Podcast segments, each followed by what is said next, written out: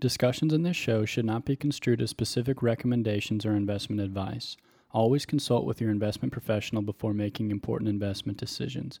Securities offered through registered representatives of Cambridge Investment Research, a broker dealer, member FINRA SIPC. Advisory services through Cambridge Investment Research Advisors Incorporated, a registered investment advisor. Cambridge and Cornerstone Financial Consultants are not affiliated.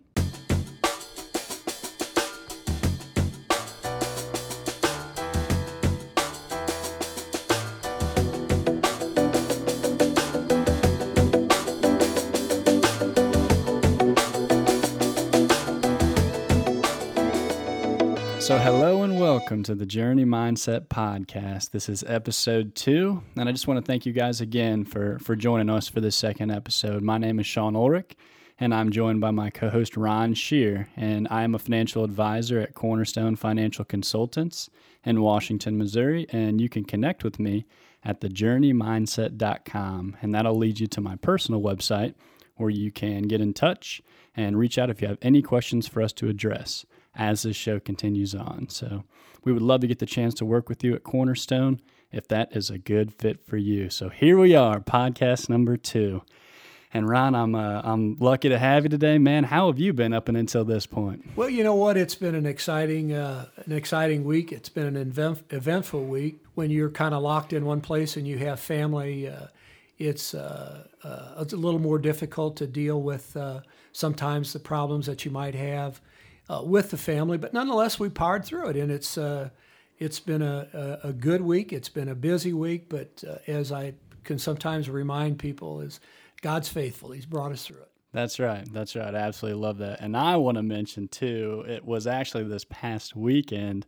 Man, I caught some bass. I don't know if I got a chance to talk to you about that. Well, I got to got to see the one picture, and it's uh, it's an impressive bass. It uh, it's the type of bass that probably would look as good on the wall as it looked in that skillet that I'm sure it finally made it it definitely did. I was uh, munching on that just the other day. I, the best way I can describe it to you is it's similar to when, you know, when Jesus talks to the disciples and he just says, Look, cast your net on the other side of the boat. Right. And, the, and these boys just do it and they say, Holy smokes, we are having a haul today. So that is really what actually ended up happening and and I learned a little bit more. It's it's got a lot less to do with my skill and a lot more to do with the location and the, actual stocking of that pond. But nonetheless, it was an awesome experience. That's always fun when you're not fishing but you're catching. I mean, oh. that's uh, that's what makes it a, a great hobby. Exactly, exactly. The other thing I got to do earlier this week was I got to check out uh, Warren Buffett's annual shareholder meeting mm-hmm. as well. And so that was something that I took a lot from that we could potentially talk about sure. on yeah. a later date. But that was just a, a, cool thing that I was able to check out as well. So if you're ready for it, Ron, we can hit the people with the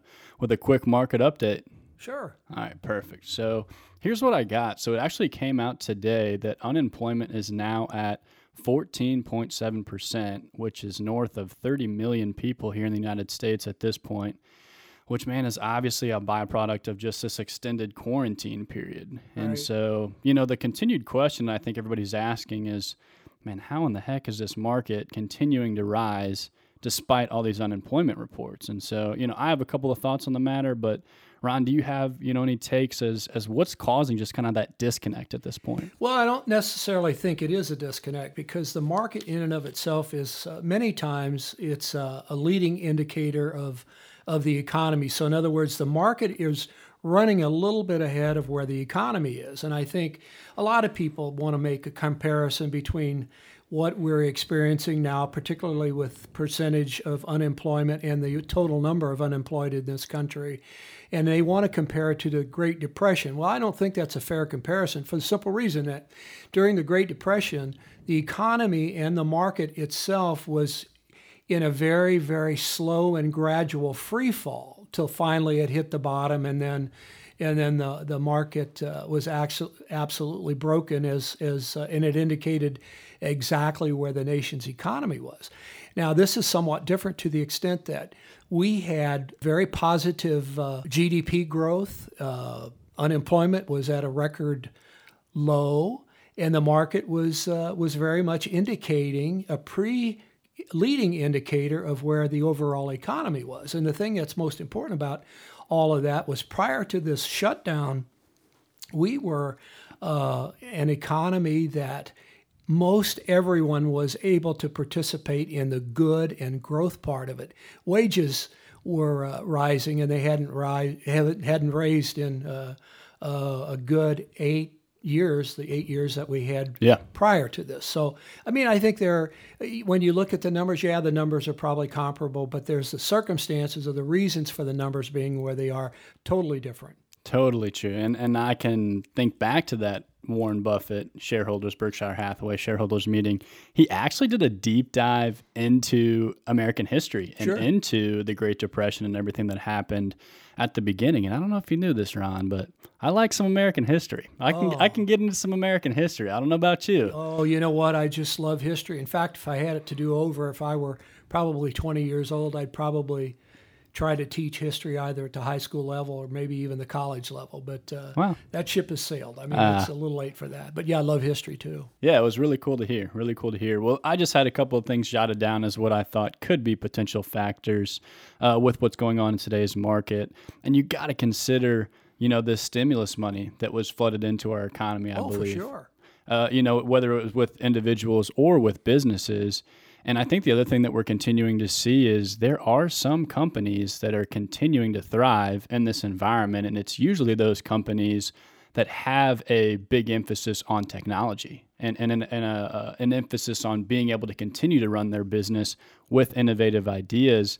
And so you're kind of kind of seeing, you know, okay, here are some companies that didn't have as much technology integration uh, into what they were doing, and you're seeing the complete opposite side of the coin that entire companies are really run on that. So. Right. You know, it it doesn't always make a ton of sense what's happening in the short term, but I loved what you had to say in that the market is usually forward thinking. You know, it's usually ahead of its time. Yeah, it's normally a leading indicator. There are times that the market can get a little ahead of itself, and uh, I think Alan Greenspan, the former Fed chairman, used to refer to that as irrational exuberance. I think was the Ah. phrase that he used, and uh, Okay. uh, but yeah, it can it can certainly get ahead of itself. I don't think that's the situation right now. Yeah, no doubt. So, what we have for the people today, Ron, is wise investment moves that people can make by age. So, we're talking 20s, 30s, 40s, and 50s. So, you know, if there's one thing that I've learned since I've gotten into this industry, Ron, and, you know, you and I have talked about this a little bit already on the first podcast, which is just depending upon what age you are, mm-hmm. that can play a big factor in the type of investments that you might consider. And so, just kicking off investing in your 20s, if you're somebody that's in your 20s and you're considering investing for the first time, you know, Ron, can you talk about what you might have done differently if you had the investing knowledge that you have today while you were in your 20s? That's an interesting look back. Um, I, I, I, I can only imagine. I can't. I, I have to be very self-critical to to do that for the simple reason that in my twenties, I think I think the difference. What I would do differently is I would have gotten into an investing mindset much earlier. I waited for the simple reason I didn't feel like I had the money to actually invest because I was busy paying for a house and, and paying for a car. We fortunately didn't have any student debt when we got out of school, but then then the, the children were there, uh, uh, and uh, there just in my mind there was not uh, the money to invest. Now here's the fallacy in all of that. I was taught much younger that whenever you get a paycheck, no matter if it's five dollars for mowing the neighbor's lawn or whatever it is, that you should always pay yourself first. When you get money, get your paycheck or however you derive your income, you should pay yourself first. And what's simply meant by that is I should have been putting some percentage of money away uh, from the very get go.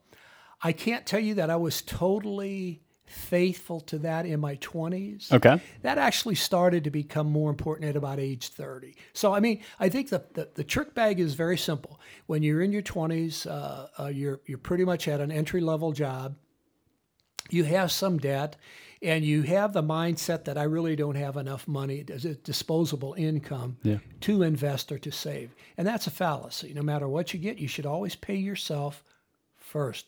That's not to say that you sock money away into a, uh, an investment account or a savings account at the bank and then don't pay your bills. Yeah. That's not the idea.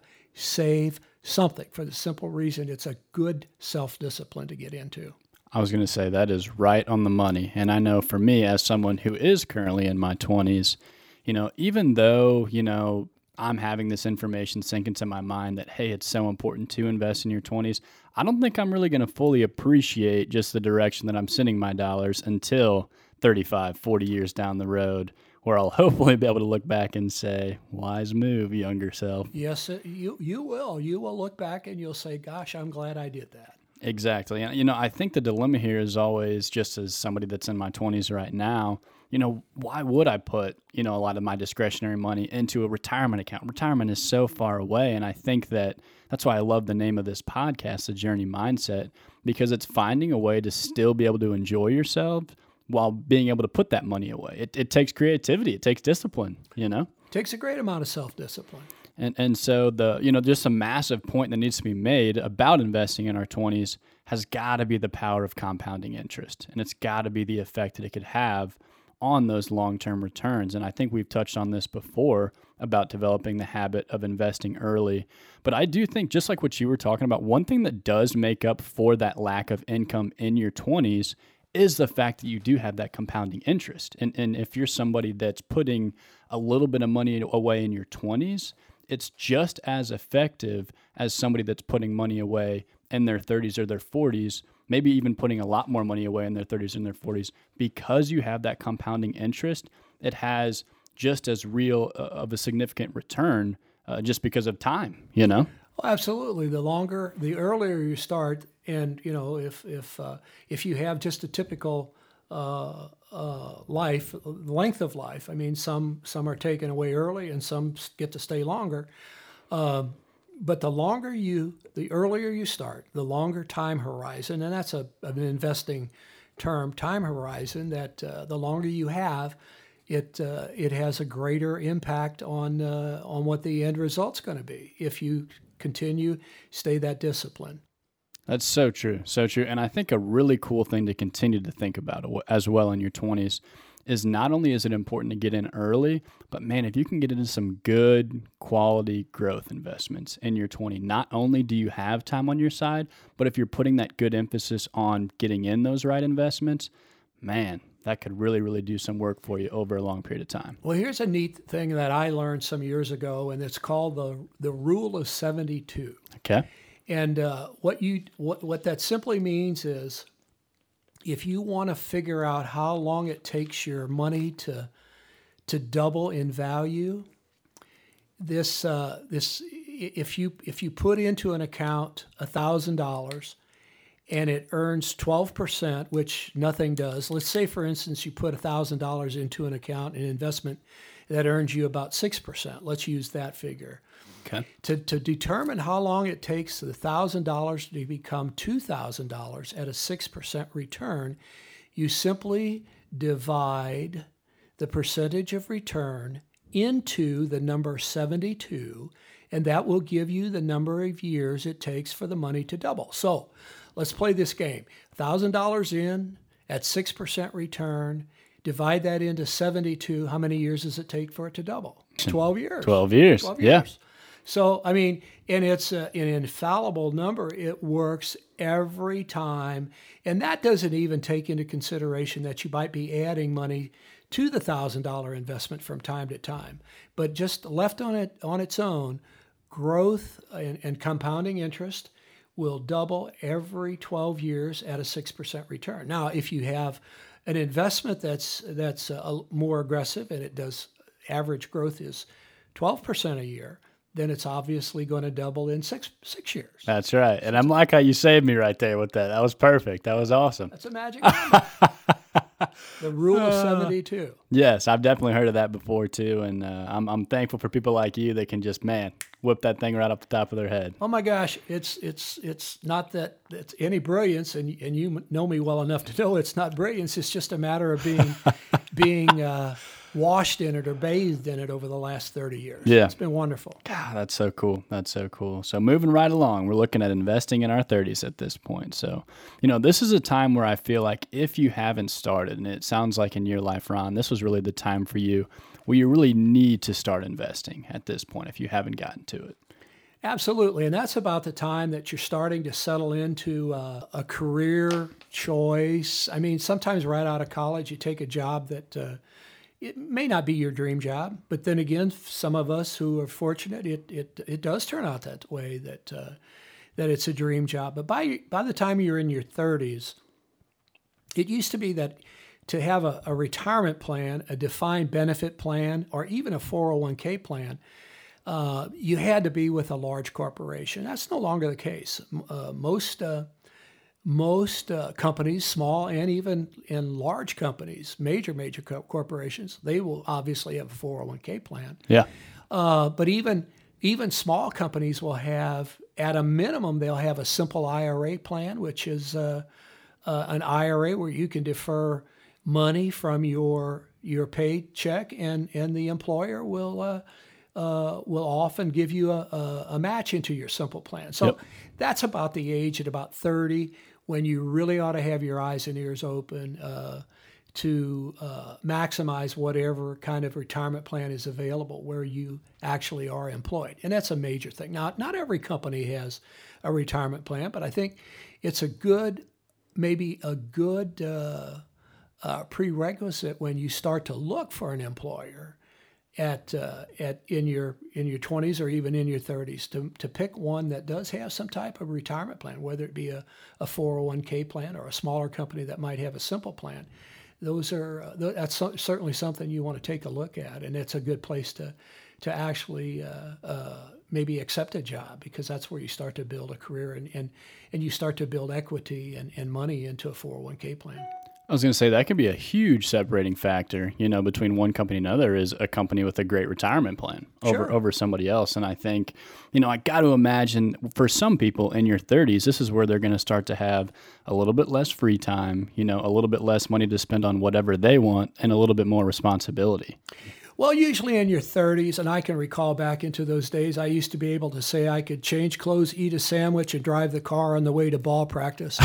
uh, you know, for for the kids because that's yeah. about the time where that that starts to p- kick in. And I don't want to I don't want to sound in any way like I'm. Uh, like it's a real a real chore it's, or it's drudgery because it isn't. It's pure wonder, purely wonderful to be a part of someone else's life that way and spend time with them. But it, it is a busy it is a busy time in your 30s and 40s. Definitely, definitely. And I still think it's such an awesome time for compounding interest. Still, when you're in your 30s, you can still be in that growth mindset from an investing standpoint. Absolutely. That rule never changes. It, it is always a constant. It's like the northern star of investing. And here again, maybe a good rule of thumb is in, in your 20s, to build some some cash into an account by and maybe that needs to be just a savings account could yeah. be a, a, brokerage account too in the 30s is when you really start to want to ramp up your savings percentage into your 401k or your retirement plan and for those people who have neither 401k or a simple retirement plan with their employer uh, there isn't anything that precludes you from having an individual ira account yeah yeah and i got to think for some people this could be hey, they they're either in their first home, maybe a second home at this point in their 30s. Maybe you're having kids or even two, you know, maybe more than one at this point. And I think that, like I like we had talked about, there's a time where your attention is just it's now a lot more focused on other people than yourself. It is. I mean, you know? if, if all things are equal, I mean, you you find yourself in that time in your life where you can't you can't be so self-serving. I mean, you're responsible for children, you're responsible for a spouse, and and a good good many times you're responsible for aging parents even that uh, that that all can factor into it but the point is is it still comes down to that individual discipline to put something back each pay period. That's that's that's the real that's the real game changer. For sure for sure. And i think this is also a great time to continue to hone in on your career path and make sure hey by the time i hit my 30s am I in an industry that's really, really providing for my family, that's continuing to put myself in a good position to have that income to be able to invest, which is why I loved our first podcast so much. Sure. And, you know, I just, I think the hope for people at home is by the time you reach their 30s, that you are able to hit that savings and, and investing goal of 15 to 20% at this point in your life because as each year passes, it really matters. It really matters, you know. It really does. And and if you're in one of those jobs where you get a, a, an annual review and you do your job reasonably well, uh, what typically happens is you get a pay increase, and those monies can go into a retirement plan, a 401k, or or a, a bona fide retirement plan, and that money is not even missed. And I'm I'm probably as guilty as anyone. If I get my hands on cash, if I get it on Monday, by Friday I couldn't tell you where I spent it. I mean, it just it's just the way it works. Yeah, But yeah. if you don't get the money, you don't see it, you don't touch it, it goes right into your into your retirement plan. So much the better. Yeah, so true. Try to get those ACH, just direct payments into those accounts. And so I think also in your 30s, I think that insurance needs to be a very real consideration because, like we had talked about at this point, this is really the first time where people are depending upon you. And, you know, That's right. I mean, that's that's th- at the age where you're responsible for a lot of people besides yourself. And uh, I can only come at this from a husband's standpoint and a father's standpoint. and that, uh, I didn't buy life insurance because I thought it was a benefit to me, but I wanted to make sure that that if something did happen to me, that the that my wife and my children would have a home that would uh, they could be allowed to stay in, and and that there would be some monies that would help them uh, take take my place because that's and that's the whole idea. And insurance is so incredibly important, Yep.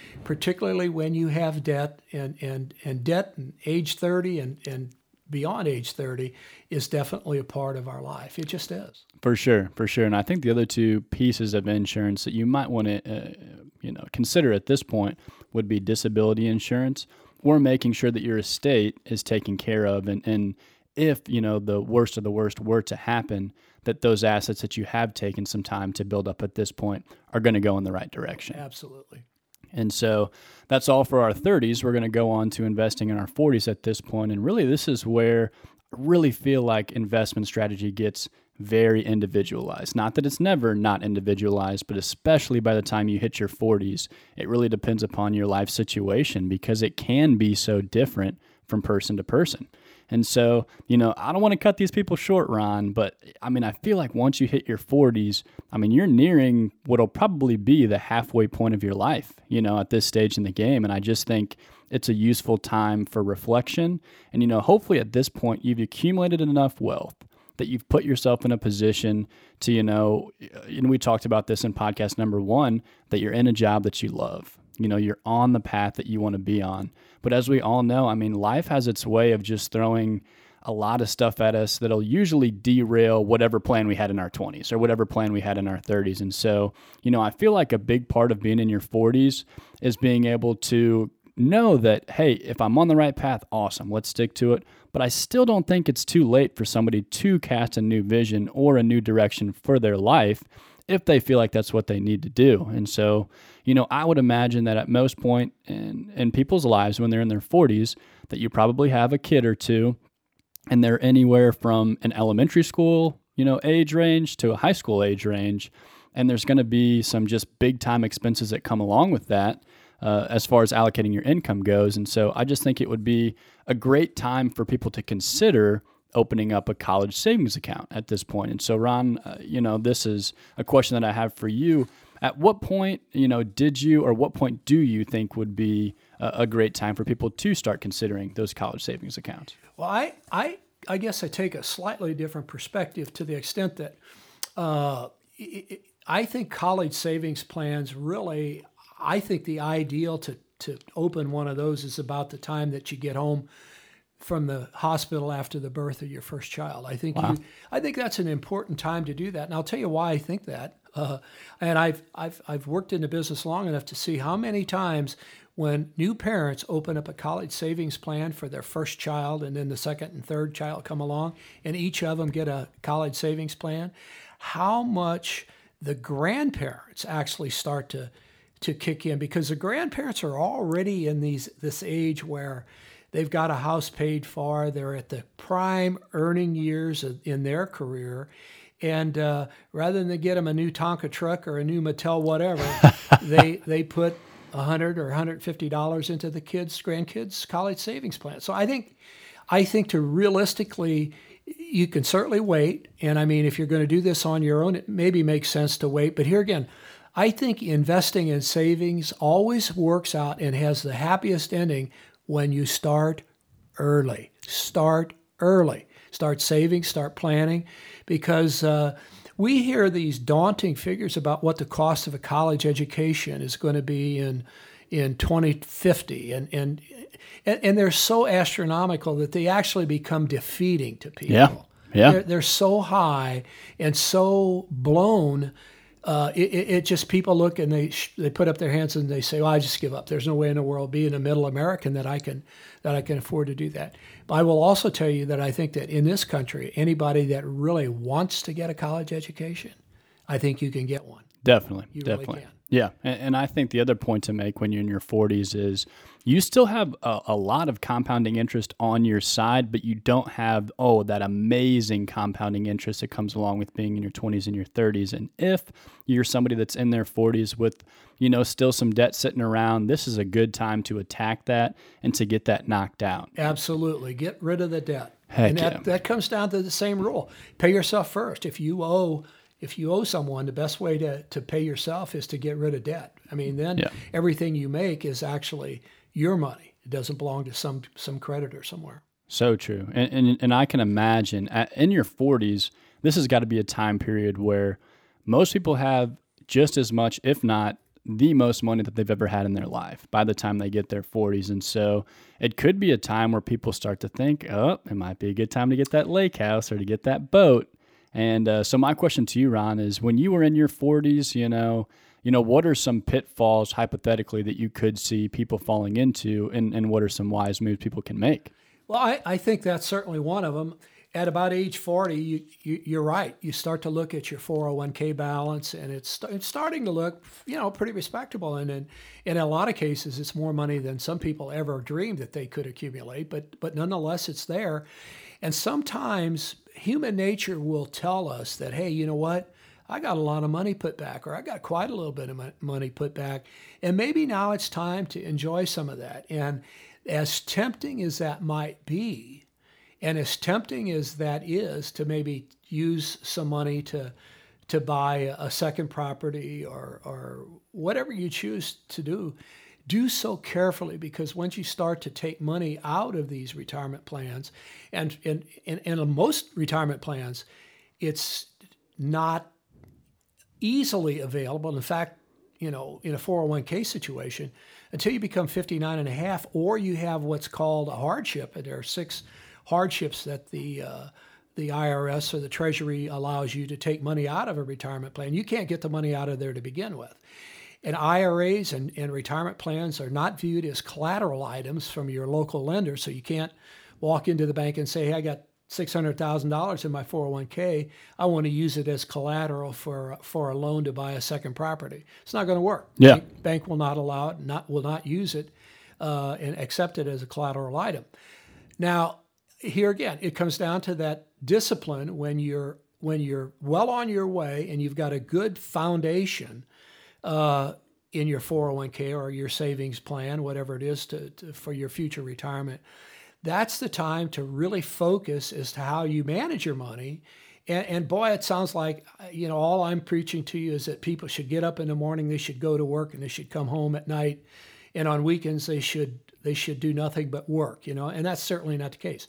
You have to figure out a percentage of your income every every year or every month or how you choose to do that should be for entertainment and things that are enjoyable. It's it's it's you've got to enjoy the ride or the trip along the way. You just have to. And I do think it's entirely possible to save up for a lake house or for a boat or anything like that that you want to save up for, but it doesn't necessarily have to be done out of your retirement account. It, as a matter of fact, it shouldn't be done out of your retirement account.